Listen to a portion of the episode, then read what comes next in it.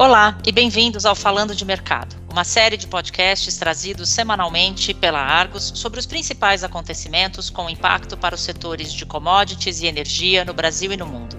Meu nome é Camila Dias, eu sou diretora da Argos no Brasil e no episódio de hoje eu converso com Gabriele Moreira, repórter da publicação Argos Brasil Combustíveis, sobre a maior participação do diesel russo no mercado doméstico. Bem-vinda, Gabriele. Olá, Camila, obrigada. Gabriele, a participação do diesel originado na Rússia está ganhando espaço nas importações do produto para o Brasil, movimento diferente do que a gente viu no ano passado, em meio ao conflito do país com a Ucrânia. As sanções dos outros países é que estão viabilizando esse fluxo para o Brasil? Conta para gente. Camila, sim, mas esse fluxo maior para o Brasil também pode ser atrelado à atuação mais forte da trading brasileira Nimofest, os grandes importadores de combustíveis do Brasil evitam negociações de produto russo para cumprir com regras de compliance, inclusive para garantir que eles poderão continuar com acesso ao crédito no mercado internacional. Mas em uma conversa recente conosco, um porta-voz da Animofest confirmou que tem ampliado a presença nos portos de Paranaguá e Suape e que estão trazendo produto russo, sim. Mas é importante lembrar que não existe nenhuma restrição do Brasil para importação de produto russo.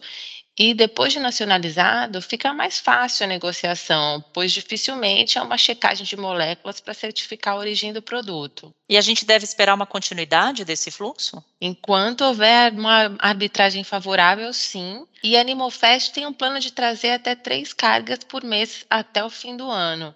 Esse volume, no entanto, não é necessariamente de diesel russo. O porta-voz que conversou com a Argos explicou que a negociação da trading é com corretores que trabalham cestas de produtos, nas quais o diesel russo faz parte, mas não se trata especificamente de importação de diesel russo. Gabriela, a gente tem uma estimativa de quanto de diesel russo está chegando? Olha, num levantamento que a gente fez, para fevereiro, a estimativa é que aproximadamente 151 mil metros cúbicos de diesel russo desembarquem no Brasil, depois de um volume praticamente nulo em janeiro. Isso são informações da Vortexa, que é uma empresa especializada em dados e análises do setor de energia.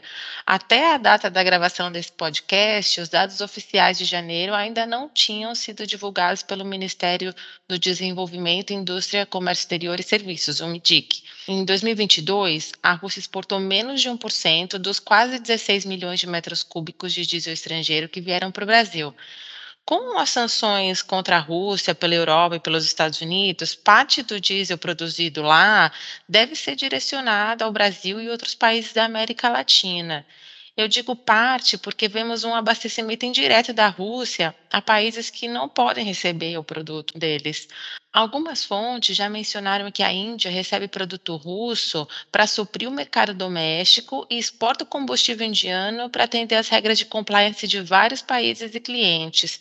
Dessa maneira, consegue oferecer um preço muito competitivo com uma origem garantida para os clientes. Gabriele, a maior parte desse volume direcionado ao Brasil está desembarcando no porto de Paranaguá, é isso mesmo? É isso mesmo, Camila. A movimentação desse produto no Paraná foi o ponto de partida para a comercialização de cargas russas, muito em razão das lacunas deixadas pela refinaria de Araucária para o suprimento regional, isso segundo as nossas fontes. Já a inserção russa no Nordeste, onde não vemos problemas de abastecimento no momento, parece encontrar mais entraves, mas as ofertas mais baixas desse diesel russo já estão chamando a atenção das distribuidoras locais.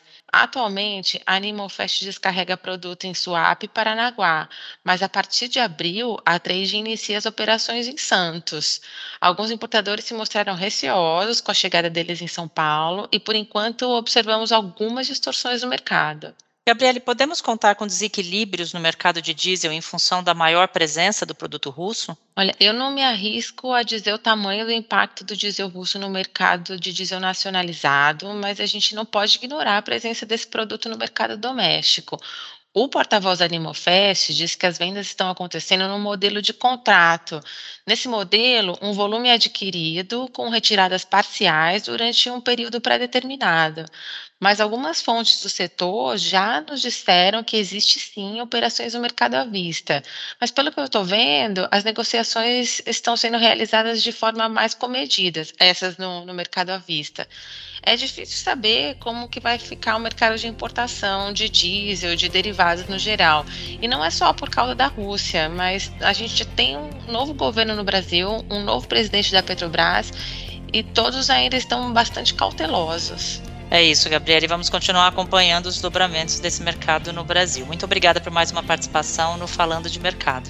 Esse e os demais episódios do nosso podcast em português estão disponíveis no site da Argos em www.argosmedia.com barra falando-d-mercado. Visite a página para seguir acompanhando os acontecimentos que pautam os mercados globais de commodities e entender os seus desdobramentos no Brasil e na América Latina. Voltaremos em breve com mais uma edição do Falando de Mercado. Até logo!